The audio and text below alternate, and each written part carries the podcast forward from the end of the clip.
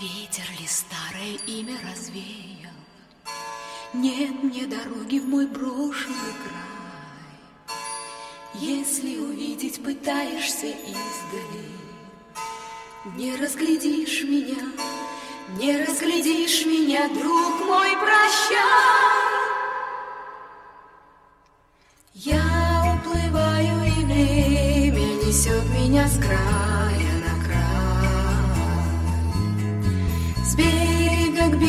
берегу сот мили год, мили друг мой, прощай. Знаю, когда-нибудь с дальнего берега давнего прошлого Ветер весенний ночной принесет тебе вздох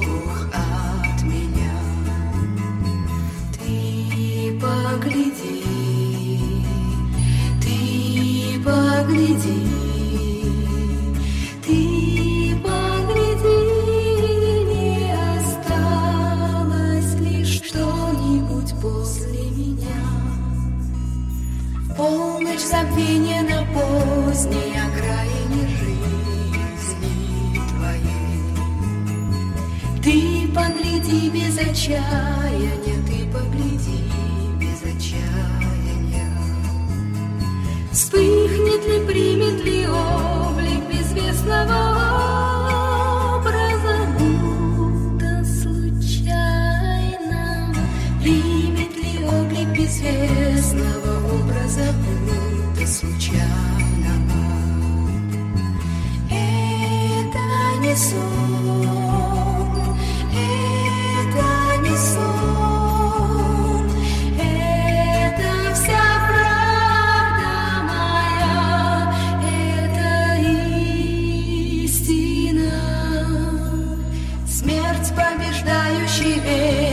Go.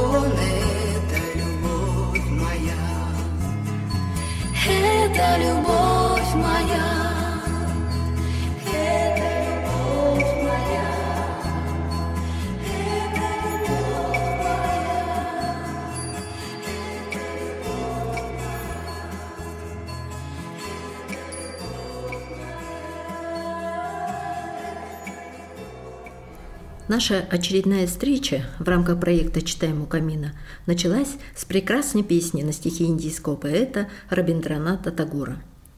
Эта песня прозвучала в кинофильме «Вам и не снилось», который вышел на советские экраны 23 марта 1981 года. По опросу журнала «Советский экран» этот фильм режиссера Ильи Фреза был признан лучшей картиной года – Буквально после первого проката картина стала культовой и считается одной из лучших историй любви. Ее героям, старшекласснице Кате, ее однокласснику Роме удалось привлечь внимание практически всей страны. За развитием их отношений следили и стар, и млад.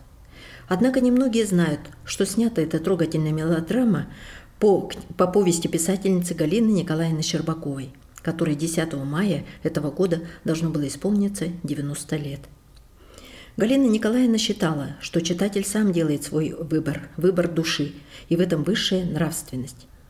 Книги ее полюбились не одному поколению читателей и востребованы по сей день.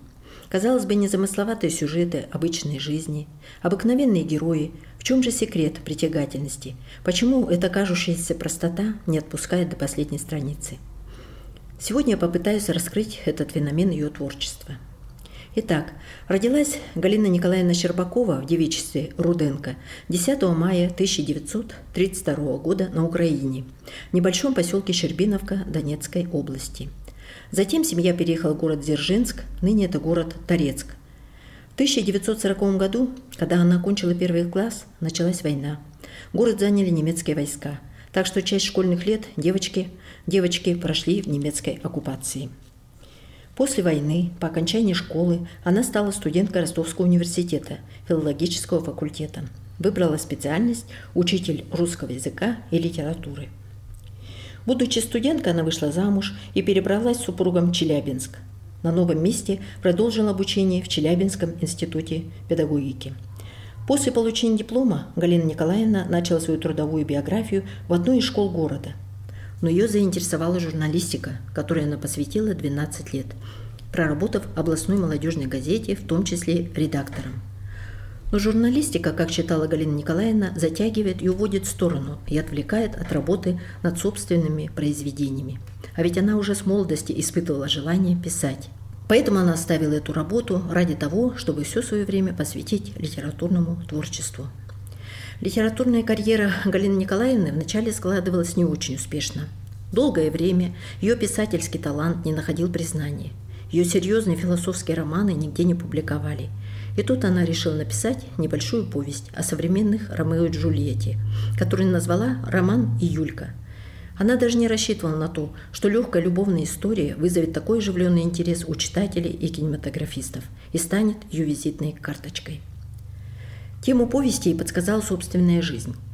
Однажды ее сын, десятиклассник, полез по водосточной трубе на шестой этаж к девочке, в которую был влюблен, и сорвался вниз – к счастью, все обошлось без серьезных травм.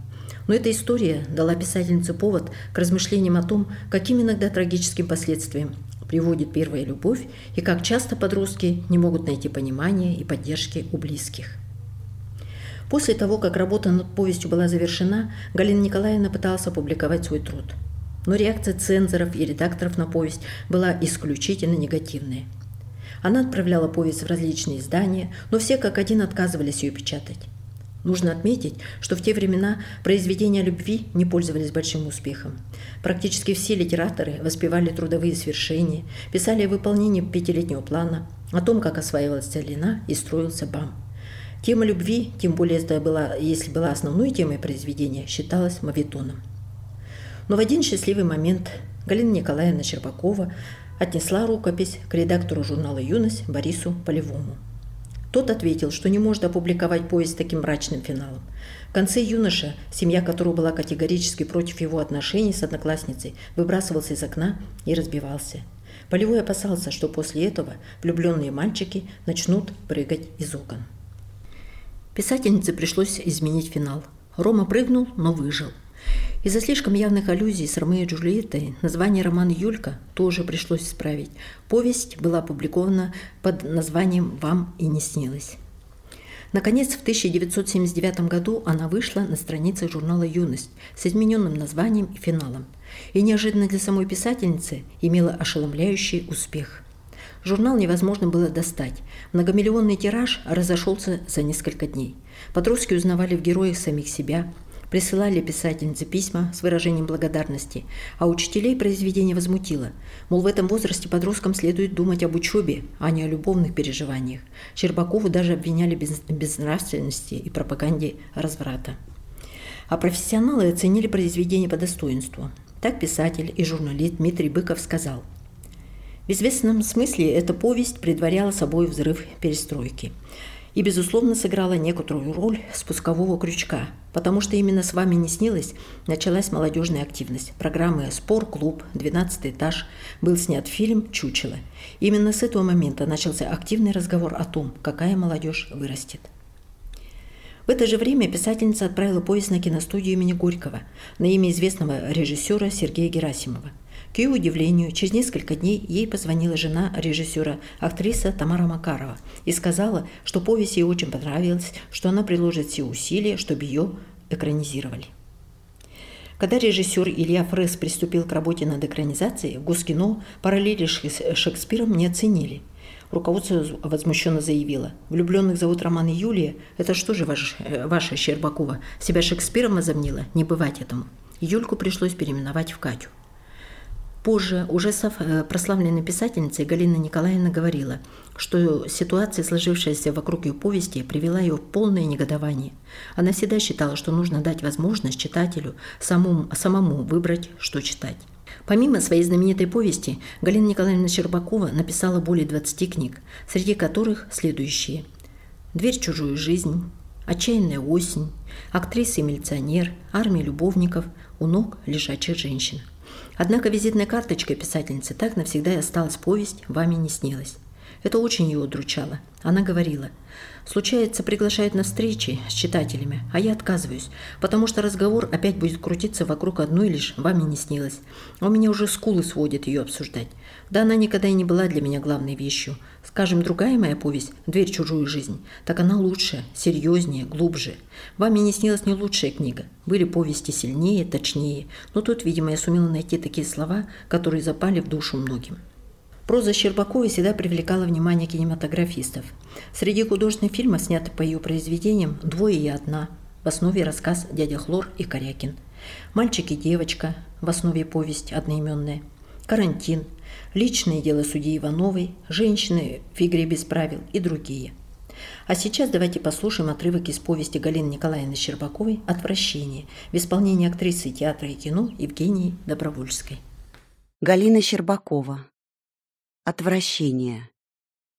История Устиньи Собакиной, которой не было. Повесть. Теперь, чтобы приехать из Донецка в Москву, нужно пересечь границу. И она нервничала. Ее всегда пугали любые новые правила. Не могла привыкнуть, когда в их доме расколотили парадный вход и стало возможным выходить не в помоечный двор, а на улицу, прямо на остановку троллейбуса. Каждый раз после последней ступеньки лестницы Тело ее разворачивалось к старой заплеванной черной двери. И то сказать, не пять там лет или десять, а прожила она с черным ходом всю жизнь.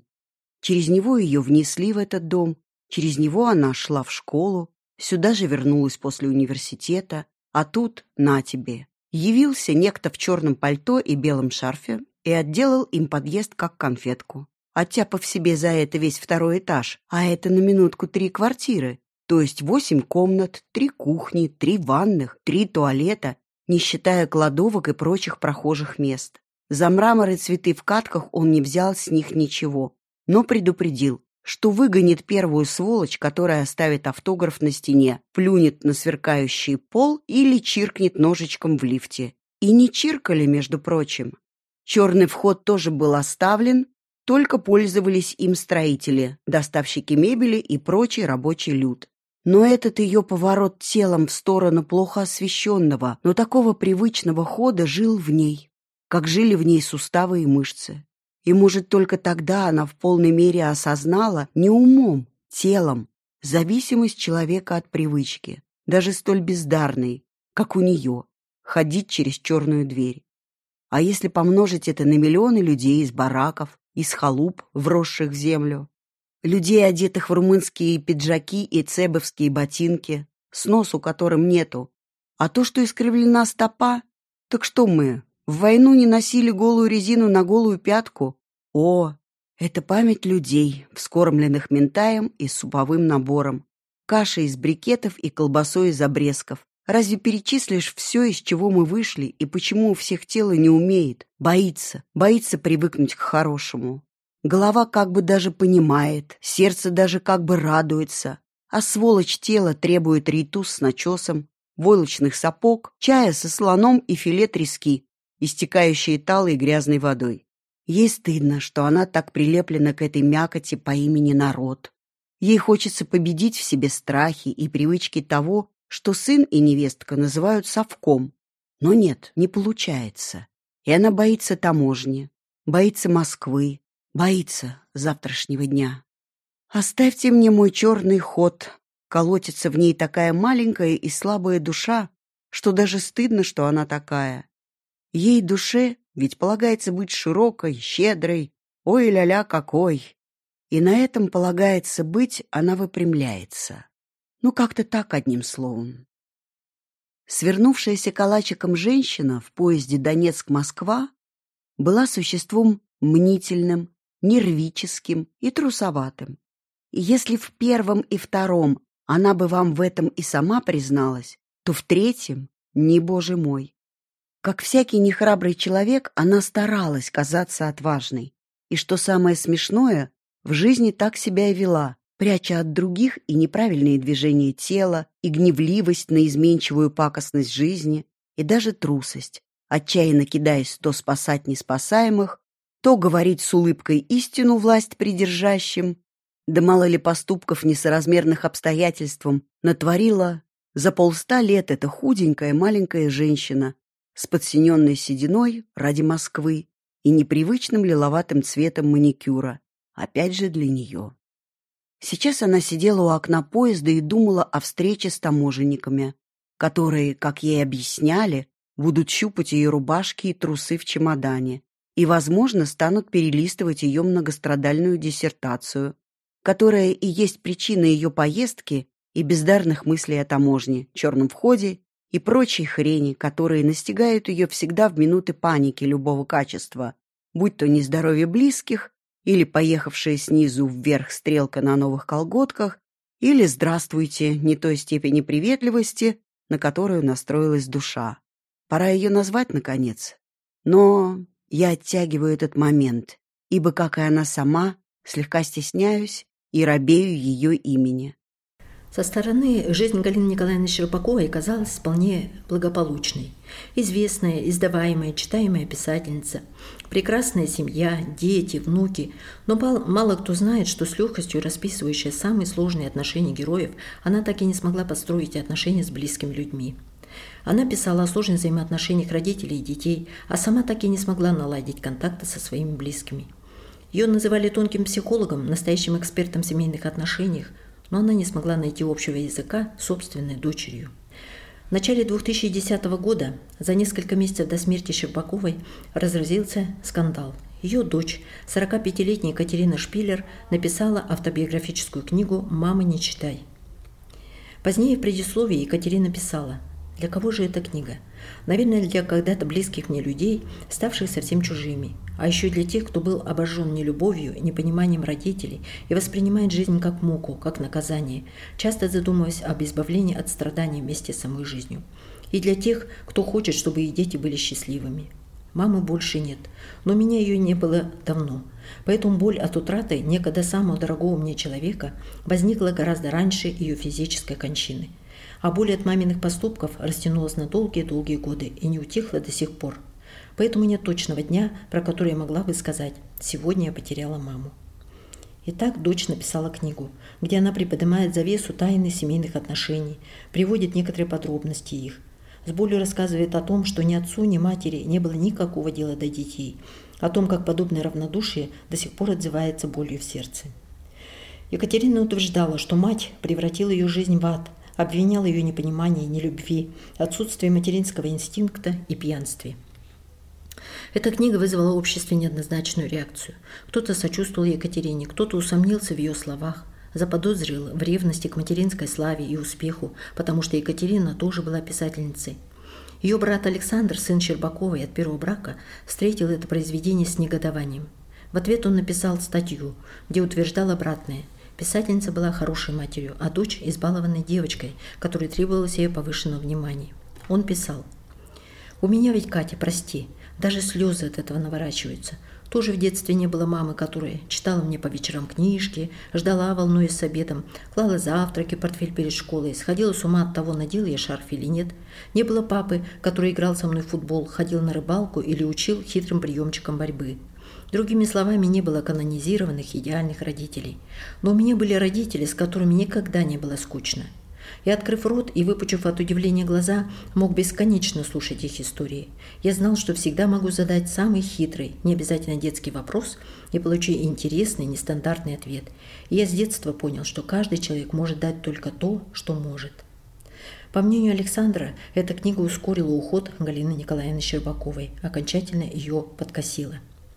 Мы не будем разбираться в перипетиях личной жизни писательницы.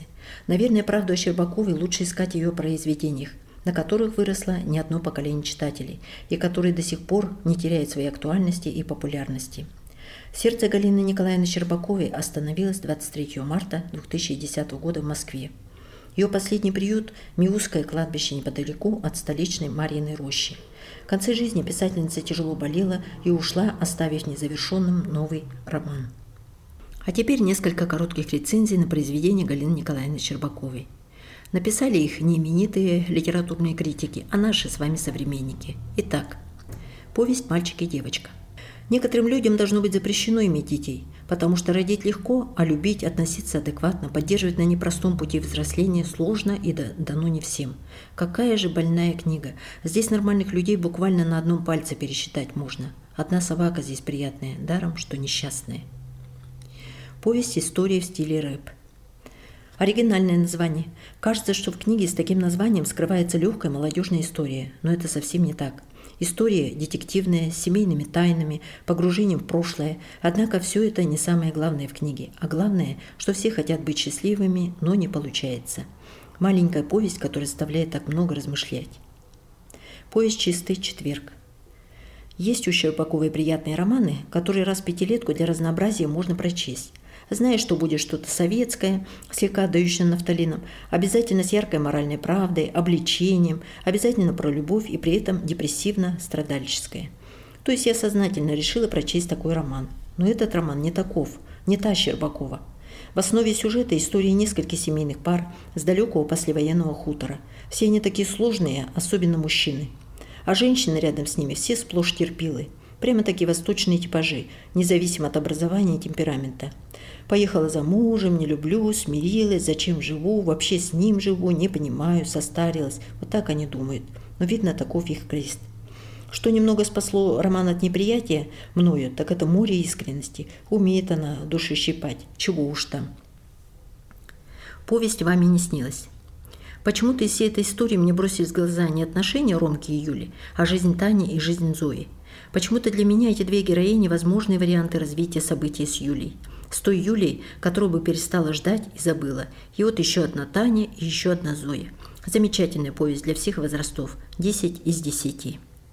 Закончить нашу встречу хотелось бы следующими словами. Большинство имен литераторов, даже те, что громко звучали десятилетиями, с уходом их носителей в мир иной, быстро выветриваются из неблагодарной людской памяти. Поэтому теми сочинителей, у кого хотя бы одна книга остается незабытой, выпала завидная судьба – эти слова вполне подходят творчеству Галины Николаевны Щербаковой. Позвольте на этой ноте закончить нашу встречу. Буду рада, если она вдохновит вас на прочтение произведений Галины Николаевны Щербаковой. Спасибо за внимание.